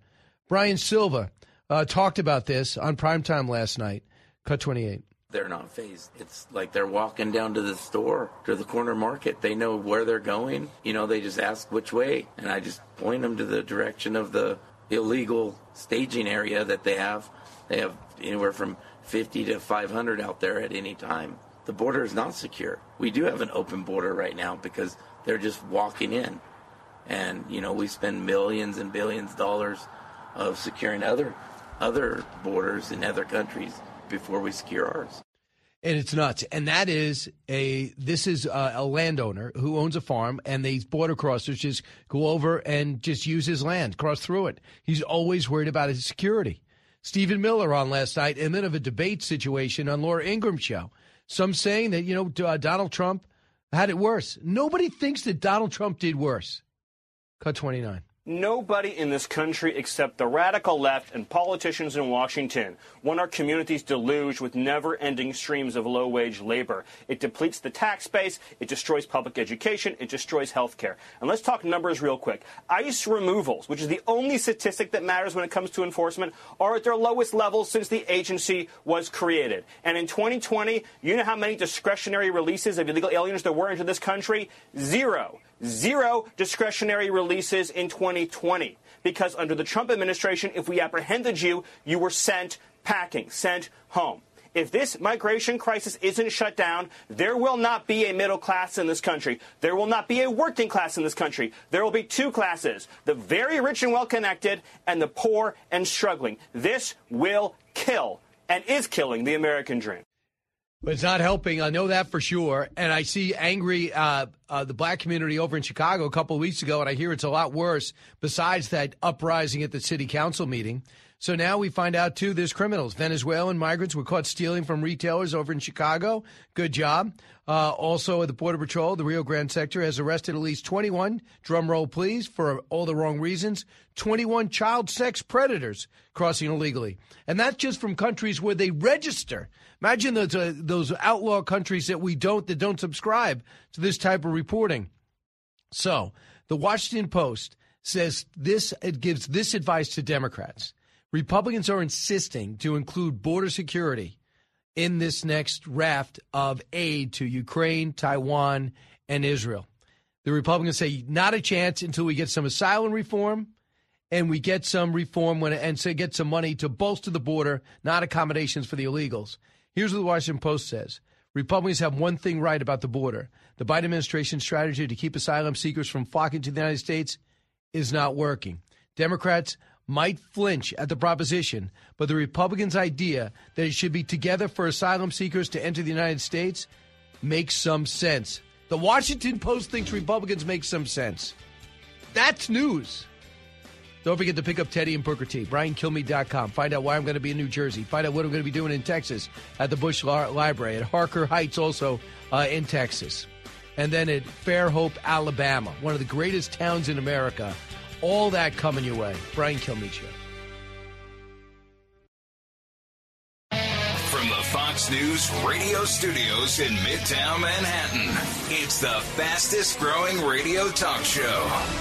Brian Kilmeade. Hi, everyone. Brian Kilmeade here from Midtown Manhattan. Heard around the country, heard around the world. Thanks so much for being here. Um, thank, uh, we have a big hour coming your way. Karl Rove is just getting out of the shower. He wanted me to buy some time. Martha McCallum at the bottom of the hour. Actually, might even be at twenty after. Uh, she's the anchor of the story, Thresh Off, uh, coming off Fox News Channel. She's going to be hosting the show at three o'clock tonight. So let's get to the big three, then we'll get to Karl. Now, with the stories you need to know, it's Brian's Big Three. Number three. So the non-Trump candidates are very likely just, we're talking about deck chairs, shuffling them around here. But sometimes New Hampshire and Iowa can break late. Is anyone, in, any voter going to pay attention to this endorsement? No. But they do have some resources that will be helpful to Haley. That is true. And Nikki Haley does get a win uh, and gets a lot of money from the Koch brothers. Also, the gubernatorial debate. I got to get Karl Rove's take on this. Newsom against DeSantis. Big upside, big downside. Uh, for DeSantis, he could reprime his his uh, campaign, I think. Number two. Everyone has the right to plead the fifth, but, you know, according to Hunter Biden's attorney today, he wants to come forward, and I think that's great. Give him an opportunity. He's going to have due process. He's going to be able to answer some questions. But this isn't about Hunter Biden. This is an investigation by Congress of Joe Biden. That is uh, pretty interesting. James Comer, Hunter takes on Comer and demands a public hearing on his hijinks. That's his legal team. Why it's right for the G O P to start him behind closed doors as intended, and how it all hurts the president. Number one. I hope that you will see more prisoners released. I hope you will see an extension of this ceasefire. But Israel is not done. Israel is going to destroy Hamas's military capability. I believe they have a moral obligation to do that. Yeah, I think so, too. twelve delivered Tuesday, ten more today, and it's back to war in Gaza. Not so fast. Behind the scenes, a big push for the C I A director and others for Israel to pump the brakes, and Iran, while Iran sends a drone to harass the U S S Eisenhower, and all we do is warn and watch. A lot going on. Nothing Karl Rove can't handle. Best-selling author, former deputy chief of staff under President Bush. Uh, Karl, welcome back. Thanks for having me. Uh, first Happy off, holidays. The same to you. Uh, Karl, how much does it agonize you as an American, let alone know if somebody knows how a a functional White House performs, that the U S S Eisenhower would be badgered by an Iranian drone and we do nothing? Uh, let's hope that we uh, are doing something. It may be that we don't talk about it, but it, let's hope that we do something that lets the Iranians know uh, we're not going to stand for this kind of stuff. What about uh, seventy-four attacks with four answers? Yeah, well, again, uh, that's what we've been told about. Uh, my hope is that there's more. If there isn't, somebody's making a big mistake, because uh, we, we need to be proportional, but there needs to be consequences for this, and the Iranians need to walk away saying, you know what, we better not do that stuff. So when they, can you give me the, uh, the the decision points here? Because if you're a president, you find out there have been seventy-four attacks, there's been about three dozen uh, traumatic brain injuries, and we've been fortunate so far uh, with the yeah. others. Does the president have to decide when and how to hit back, or can the Secretary of Defense use his own initiative? Well, the, the Secretary of Defense can, but only if the president says, you, you, you come to me with a plan and I'll approve it. So the, the, the president needs to be involved in this, and there needs to be a concerted effort to send a message to the Iranians, we're not going to stand for this. And it's, you know, it's, okay, fine, the Houthis send a, you know, a lob a ballistic missile and lands ten miles away from a U S destroyer. You know, let, let make them, make them feel something. Uh, if Iranian uh, militias in Iraq Uh, undertake these kind of attacks, We we know where they have facilities. We know where they have they store their weapons. We know where their command centers are. We know where they billet their people. and we ought to be taking out as many of those as possible.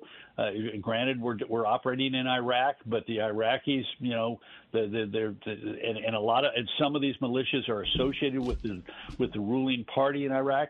But we ought to make it clear to the Iranians: you do this kind of stuff, there's going to be a price to be paid, and it's not seventy-four to four. I mean, think about that. That's nearly, you know, what is it, eighteen to one? For every eighteen attacks you make against us, we'll do one on you. It's crazy. Uh, so let's talk about what's happening behind the scenes with Israel. Everybody wants the hostages back, Karl, but also people, if you leave Hamas intact or not destroyed, I think you failed as a prime minister. What's going on behind the scenes, do you think, and what do you think that Netanyahu should be doing now? Well, my hope is that that they're using this this interval as as they're exchanging hostages for prisoners. Hostages meaning people who are swept, innocent, swept up uh, if, from their from their communities and their homes and their schools, and prisoners. I mean, people who've gone through the judicial system and have been sent to prison. I mean, I, I, this really, we need to keep this in mind. Think about this: we're exchanging children and women who were swept up out of a kibbutz or a school or a maternity ward, and or a rock concert. We're exchanging them for people. Now, granted, they may be fourteen or fifteen or sixteen years old, but they've been they've been found guilty of violent acts. They they took a you know knife and went after somebody because they were a Jew, or they engaged in you know in in, in violence on people because th- they were Israelis. That's what we're seeing here. So what what ought to be happening is is this moment where there there's a stand down. They ought to be taking that moment to re, re, to use their intelligence to identify targets. They ought to be using this as a as a moment to replenish their troops, give them a bit of rest. But they ought to be planning what is the next move when this stops. All right, because so it will stop. So the Israeli Army Chief uh, uh, Army Chief of Staff, Lieutenant General Uh, Herzi Halvali, said yesterday that Israel's first goal was to secure the safe release of all the hostages, uh, and the second one was to resume the fighting. But the Wall Street Journal says the chief brokers of the hostage-prisoner exchange are pushing for the two sides for a prolonged truce in Gaza beyond the current two-day extension. Where would you stand on that? Well, it's not up to us. It's up to the Israelis, and my sense is... But we have the weapons. We can we use leverage and influence. Well, you know what, though? We, we ought to stand with Israel, and it ought to be Israel's call, and we ought to back them. And if they say we need we need additional munitions and supplies in order to decimate Hamas, and our goal is to make certain that its military leadership is incapable of mounting another October seventh, uh, then we ought to we ought to do it. This this is this is not our call; it's their call. Evidently, behind the scenes, the Secretary of Defense is letting people know, and the President is letting people know, you got to be much more surgical in the South than they've been. Is that a mistake for that to get public, and is he right to say it? Well, look, look, we do want them to be as surgical as possible. And, and look, let's be honest, the Israelis want to be as surgical as possible. The Israelis feel bound by the laws of war, of proportionality, of focusing on on, on military targets, not civilians. They, they are they are bound morally and, and, and emotionally to that to, to that. But, you know, the issue is is that we're fighting people who are not con- so constrained. And we saw it on October seventh when their targets were not military installations and police barracks. Their targets were a rock concert and a school and kibbutzes and ordinary civilians who were not, you know, members of the military mm-hmm. or the police. So, yes, I, I get it. The administration feels obligated to cover its flank, domestic flank uh, at home. The Democratic Party has a very visible pro-Palestinian, anti-Israel element, and they're trying to placate that. But let's not kid ourselves. The Israelis want to do that as well because they realize in the international stage that they have to play on, uh, they, they, one of the things that they have is a belief that they agree with the moral principles that guide most countries, not Russia, not China, not North Korea, mm-hmm. not Iran, not not the Houthis, not the Hezbollah and Hamas, but govern most of the world uh, in, in, in uh, the, the rules of war. So I want to fast forward to twenty twenty-four. How significant that the Koch brothers are going to back Governor Nikki Haley? Well, it, it, it's first of all, it gives her a big bump, and we're, we're talking about it here for a couple of days, and it gives her access to a big pocket of money. If if A F P, Americans for Prosperity, have been doing the kind of job they say they've been doing in going door to door in Iowa and identifying who's for who, this could be a very valuable addition to her campaign. Do you believe that she has moved past DeSantis as the one that best challenge Donald Trump? Well, we see that in the polls. I mean, take take the Fox News poll, uh, Biden versus uh, the Republican candidates. Uh, Trump up by four, DeSantis up by five, Nikki Haley up by eleven. Uh, and they take a look at the Iowa poll. In August, she was at six. Uh, DeSantis was at nineteen. At the beginning of October, she was at sixteen, and he was at sixteen. Uh, she's jumping up ten. He's dropping three. So my sense is that the polls today would probably find her in Iowa uh, closing in on twenty and him, you know, thirteen or fourteen. But but look, the next forty-seven days are critical because, remember, uh, Iowa, they take a while to lock in, but once they lock in, they're for you. But they a lot of them lock in late, and there's a lot of movement here at the end. People say, well, you know what, I'm thinking about voting for X. Think about this. The former president in the October uh, uh, the October Iowa uh, poll had forty-three percent, up from forty-two in August. So he's flat. Mm-hmm. And of that forty-three, he's the former president. twenty-nine of the forty-three say, my mind is made up, I'm for Donald Trump. But fourteen of the forty-three say, no, nah, I'm for him today, but I'm I'm – I'm open to being uh, to considering other candidates to vote for. I believe that DeSantis can wake up the whole campaign and let people understand the possibility. If he wiped the floor with Gavin Newsom, using yep. some of the power he's earned in Florida about the successes he's had, if he put the study time to see, do the opposition research to find out what Gavin Newsom's going to say. What do you think? How does how does this play out tomorrow? You must be fascinated by the possibilities. I, I, I really am fascinated by it because it's uh, you know it's it's. It is. Uh, it's going to be red states, blue states, and you know it's going to be interesting because Hannity, uh, the the the more fair Hannity is, the more he is the moderator asking questions about you know, you know here's here's what's the red state answer and what's the blue state answer and how are each of you doing, and then and then you know sort of keeping them honest, being the guy who keeps them honest. Hannity could play a huge role in allowing both of these men to make their case mm-hmm. to their respective audiences. Remember, each one of them has got an audience they're playing to. Newsom is the is playing to an audience that, that will say, God, he stood up and defended uh, our, our progressive view of what policy ought to be. And, and DeSantis will be there. I'm the conservative, and I will show you how conservative governance works. So both of them have a have a crowd they're playing to. They're not playing to the same crowd. So they're, they're going to be willing to let the sharp differences show, and the more that Hannity allows those sharp differences to show, the better for everybody, including Gavin Newsom. So let me, in, in the, let me drill down for a second. Let's say, but you remember, remember when Joe Biden knew damn well that was his son's laptop? He chose to lie. And said fifty-one intel experts say it's Russian disinformation.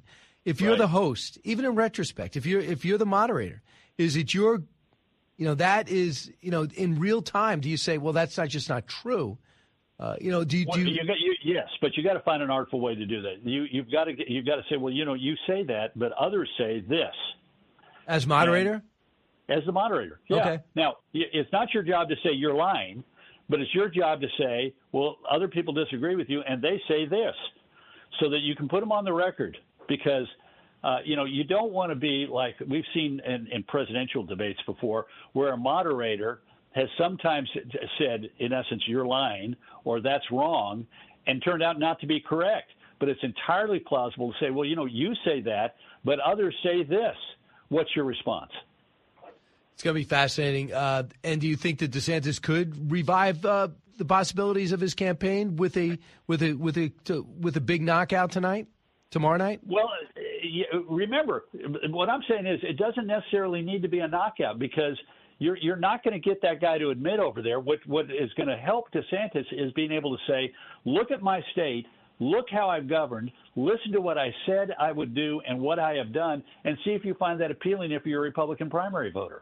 And that's different than, you know, I've, I've, I've won the debating point vis-a-vis you. No, it's explaining what you have done and why your state is superior mm. that's going to gain him the advantage tonight. Have you enjoyed the time we have together? And do you have any advice for me? Because I'm going to be at the Bush Library on Saturday uh, being interviewed. As anything I should know, I was there a couple of years ago. Anything I should know, Karl, about Texas, about the Bush Library? Well, just say say if you're asked about the the, uh, uh, the the end of the football season, say you hope Texas wins the conference championship. That's it. Uh, I'd be complimentary of the new coach at Texas A and M. Right. So you cover both your bases, Aggies and Longhorns. and uh, and say also that S M U, the campus you're going to be on, has a chance to be to win its conference as well. So you wish you wish the ponies uh, well as as as well as uh, as the other two teams. A lot of sports. I hope to have. Uh, I hope to be able to maybe go back to the president's house for lunch. Excellent. All right. Excellent. Go get him, Karl Rove. Thank you, sir. All Thank the you. Best. You got it. one eight six six, four oh eight, seven six six nine. I'll be back with Martha McCallum and you in just a moment. Don't move. Politics, current events, and news that affects you. Brian's got a lot more to say. Stay with Brian Kilmeade.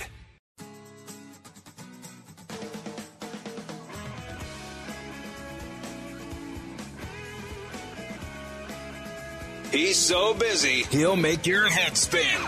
It's Brian Kilmeade.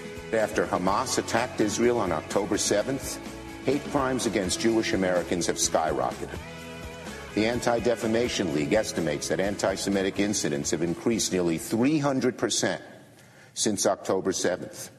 The N Y P D has recorded a two hundred fourteen percent increase in New York City.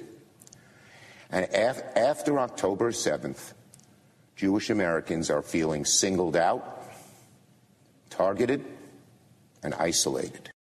Uh, that is Chuck Schumer gave an emotional speech about anti-Semitism in America. He did watch the thirty-minute horror show of uh, what happened on December, excuse me, on October seventh in uh, Israel that was put out there by Hamas.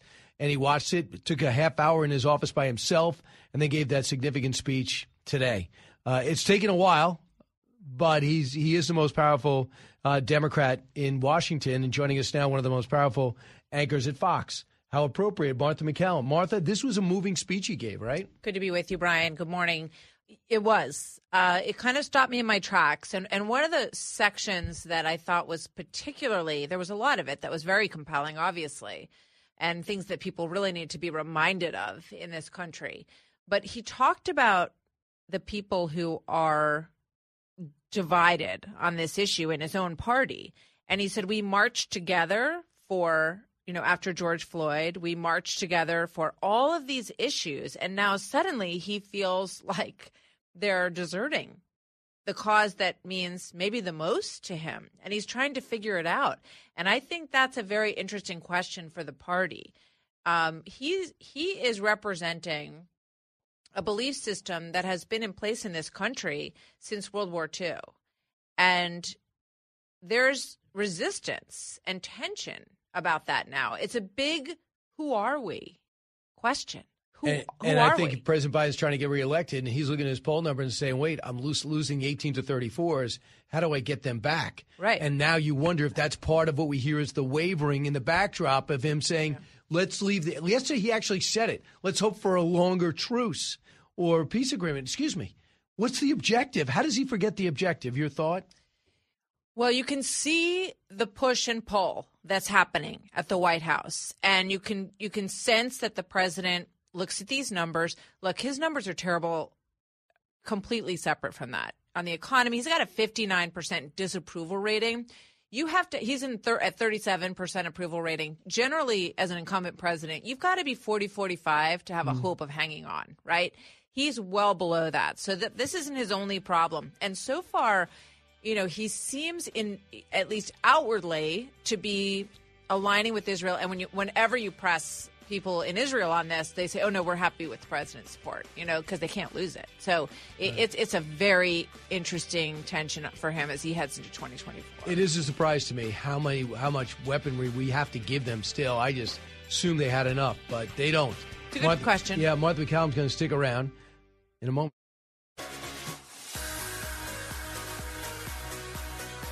Information you want, truth you demand.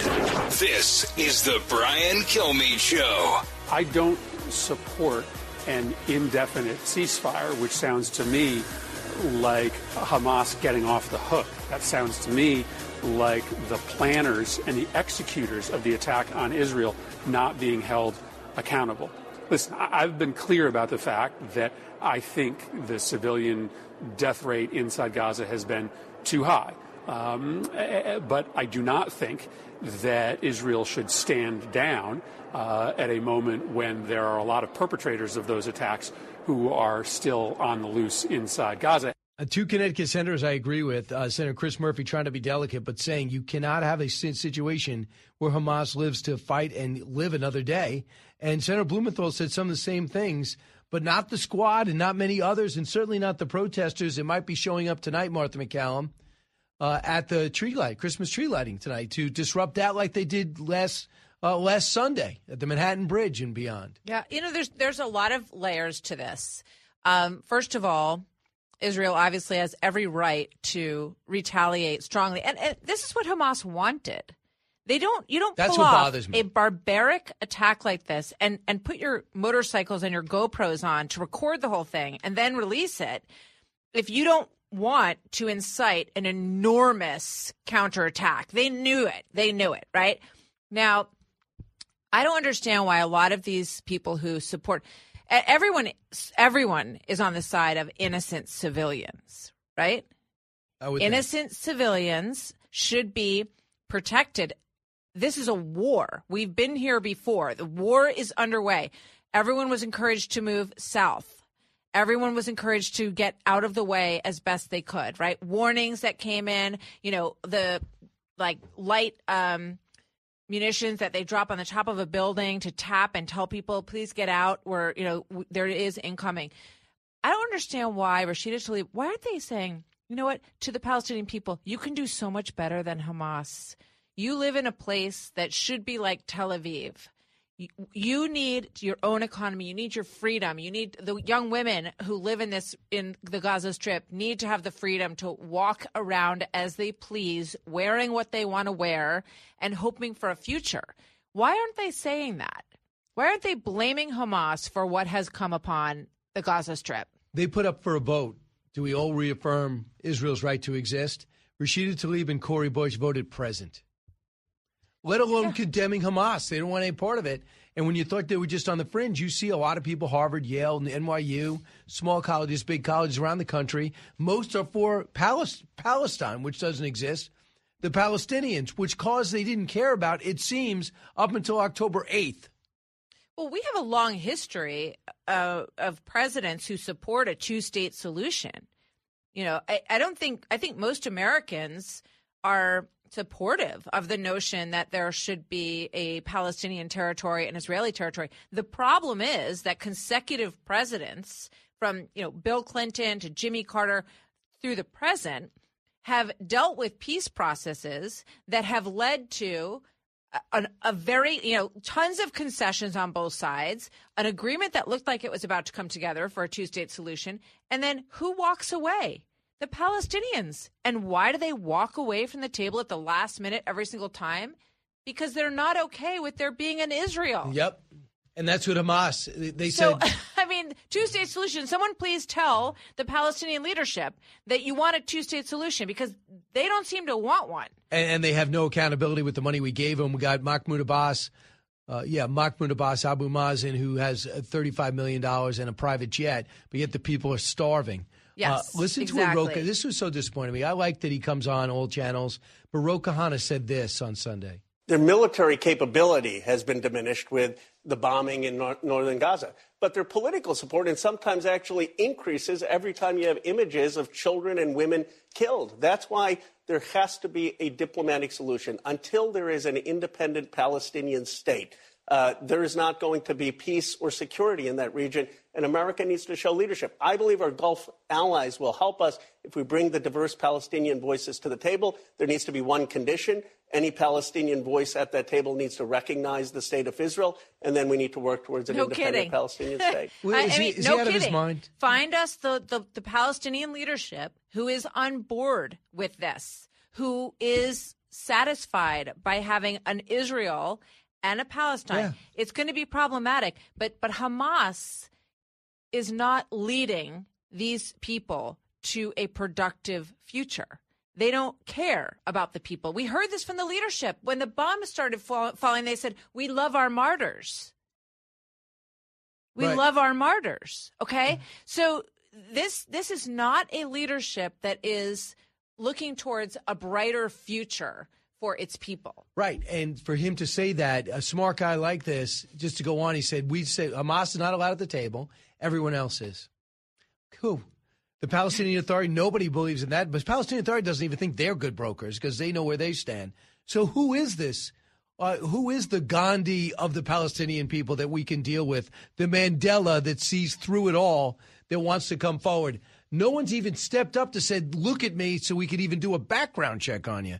I can They're Google too terrified. Them. I mean, who's going to anyone who stands up and tries to do that in this environment isn't going to last very long um, with Hamas lording over them. But let's hope that there is a person like that who can emerge, because the, the situation that these people were living under before the bombing was so oppressive and stifling. It, it is a sad, sad story. And I do think that the attention of the world should be on the innocent people who live in the Gaza Strip. Absolutely. And obviously, understanding of the retaliation that Israel must carry out, given what was done to their people. And it's still going on. There's still hostages are still in these tunnels, and eight or nine of them are Americans. We hear almost nothing about the American investment in this situation. Were the Americans who were killed that day? thirty Americans were killed. I was saying this this morning at our meeting. Why we need to remind people of this. thirty Americans killed, eight to nine we believe hostages being held in these tunnels right now. We don't know their names. We haven't had proof of life. When was the last time you saw a hostage hostage situation where the, the beginning of the negotiation isn't show me where they are, show me pictures of our proof people, alive. Tell me that they're okay, and then we can talk? We don't have anything. Nothing. We haven't negotiated anything out of these people. It's like guesswork. Oh, I, I hope somebody's on the list. John Kirby says, well, we don't really have any involvement in the list. Really? We lost thirty Why? Americans, and we have eight to nine Americans who are there. And, oh, no, we, well, we're not involved in the list, so we're just going to kind of hang back and hope that uh, eventually they let them out.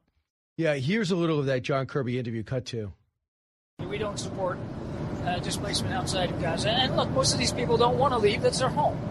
Um, now, they've been internally displaced to a fairly well, obviously, particularly out of the north. And so, as we've also said, is that we don't support southern operations uh, unless or until the Israelis uh, can show that they have accounted for all the internally displaced people of Gaza. Wow. Uh, number one, that wasn't your interview. My apologies. But number two is he says, I don't support southern operations till they can show us where, excuse me, you they need to go into that area. And sadly, they went into the north and we didn't know where the hostages were then. Why should anything change? Here's what they're going to do. They're going to play this out. ten We're going to get ten today, probably. Yeah. And then they're going to say, listen, we're going to extend it. OK, ten more. Look, it was a smart move. Um, I don't like to call anything Hamas does smart, but wily, whatever word you want to use, um, taking these hostages pays. It worked. And they know that. They've learned this over time, right? They remember Gilad Shalit. They got a thousand people out of prison for one Israeli prisoner back in two thousand six, I believe it was. They look at the deal that we made with Tehran. We did five released from prisoners, five released hostages, plus six billion dollars. That was a bad deal. And four weeks later, they took two hundred thirty people after they slaughtered twelve hundred of them. So they, there's a learning curve that is quite obvious here. If you take people yep. and you hold them hostage, you will bring these huge world powers to their knees. Brittany Griner. Right. What do we give up? We the, the number one arms dealer, Victor Boot, in the world for a basketball player? This and we is, left the Marine, by yeah, the way. We, we've been training and teaching that this works for quite some time now, and it, it is hugely problematic for our policy. All right, uh, I want to bring you to I, I want to bring you to the big de- agreement now with on Capitol Hill. So they got to decide to finance the uh, the Israel war, the Ukraine war, Taiwan's defense as well. And the Republicans said, no, no, I don't do any of that unless you give me some border. Even the Washington Post said Republicans are right on this. Border's broken. Asylum law's got to change. And Schumer's insisting gets to some before Christmas. Mike, Rod- uh, not Mike Rogers, Mike Turner came out over the weekend and said, I don't see this being done before.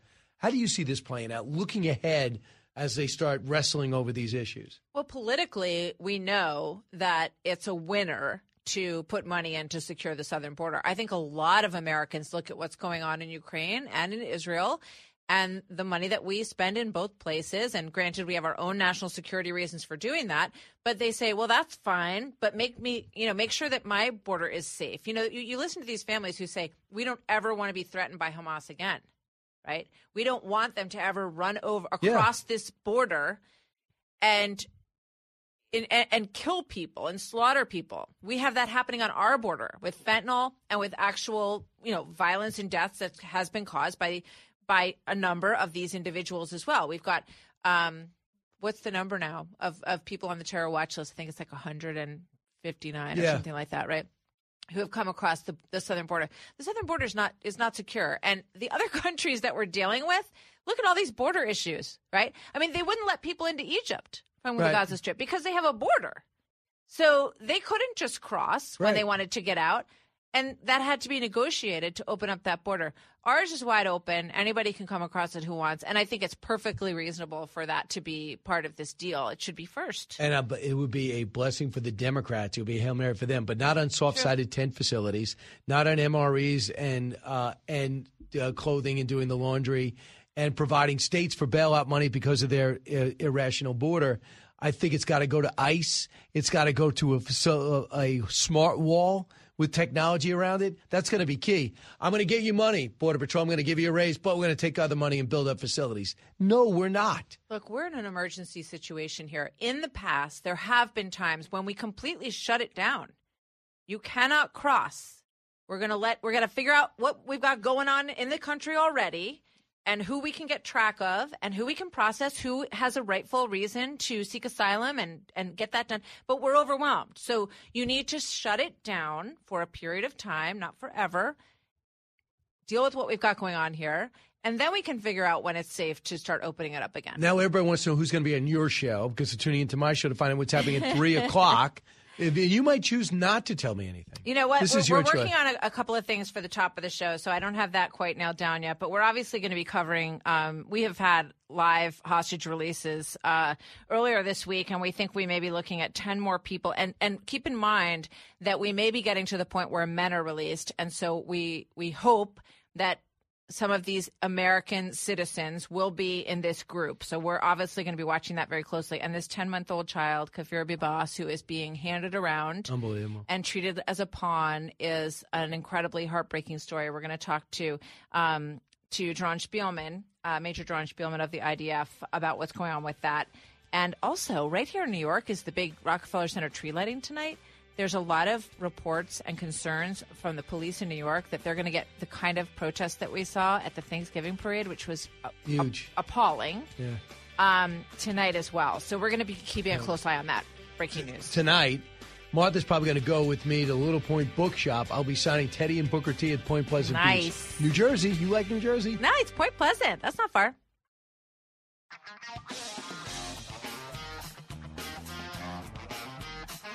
The talk show that's getting you talking.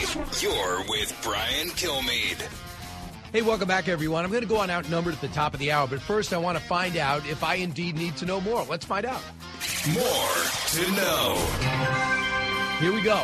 Education Secretary Cardona. You remember him, Miguel de Cardona? Well, you should. He still has a job.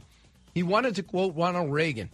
And to quote Ronald Reagan, he said it this way when he talks about the government. He was saying how great it is that edu- the Department of Education is here to help. Listen. As uh, I think it was President Reagan said, we're from the government. We're here to help. Right. The only problem with he was being sarcastic, saying that would never be something you want to hear at the door. That's what Reagan was saying, smaller government. How could the Education Secretary of New York not know this? Here's the actual quote. The nine most terrifying words in the English language are, I'm from the government and I'm here to help. Uh, unbelievable. As uh, Vivek Ramaswamy said, they're not sending their best, he said on a podcast. In actuality, the quote from Reagan, which came from a press conference in nineteen eighty-six and said what he just said, many users on X mocked Cardona and put out that the irony of an education secretary appearing not to understand an historical quote. You could say to something the nature of, you know, Ronald Reagan said something, and I think he's wrong, but instead you think that you're embracing Reagan's decision. Next, Ryan Reynolds, who's endlessly good-looking, according to every man I know.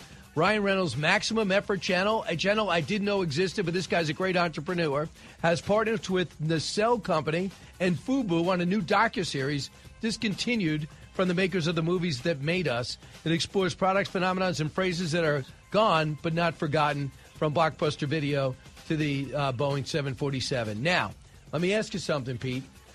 Did you know that there was a maximum effort channel, and are you sad he stole it, the title for it? I only know about it when the words came out of your mouth. That's how I found out about this. It's a ten-episode series.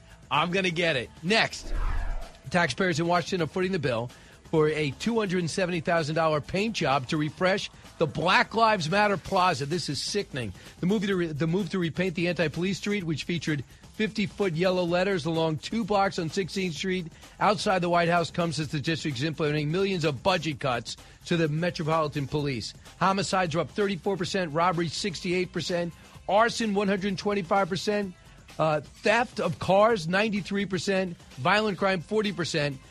What could they do? They could pay two, two, three salaries uh, with the money they're using to repaint that plaza. Next is China's mystery pneumonia sweeping through Europe.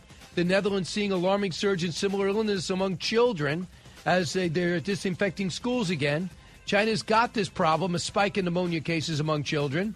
Uh, they detected in the Netherlands, which shows that China is everywhere in Europe. Look out, Italy. We know how many factories they have there. Uh, they insist, though, China, that the rise is down to a surge in seasonal illness, uh, and the country faces a first fall winter without COVID-era curbs. They are petrified. People will stop traveling and doing business with them. They should. This is the biggest surprise. Mark Cuban is selling the majority stake of the Dallas Mavericks to Miriam Adelson in a range of three point five billion dollars, with the Cuban uh, with Cuban keeping shares in the team in full control of the process. So I guess he wants to, I guess, get some cash to go on vacation. According to the S E C, the Adelson family is selling almost two billion dollars in stock in the Las Vegas Sands Corporation to fund the purchase of the majority of the Mavericks. The filing identified, uh, filing identified Miriam Adelson, a medical doctor and widow of Sheldon Adelson, and the Miriam Adelson Trust as sellers. But it doesn't specify a team, league, or location. So congratulations. I find it weird. Mark Cuban is also no longer going to do Shark Tank. He says fifteen years is enough. Does this music mean I'm out of time? You're done. You're finished. Really? All right, see, I'm outnumbered. I'm going to look totally different. No, I'm actually going to look exactly the same. Keep it here. Brian Kilmeade Show. See you tonight in New Jersey. Brian Kilmeade dot com. Uh, we are at the Little Point Bookshop. So don't leave me alone.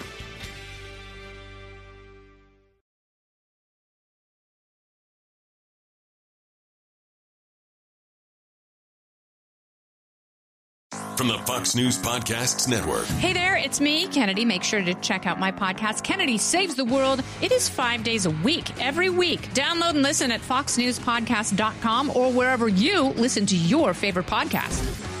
Listen to the show ad-free on Fox News Podcast Plus, on Apple Podcast, Amazon Music with your Prime membership, or subscribe wherever you get your podcasts.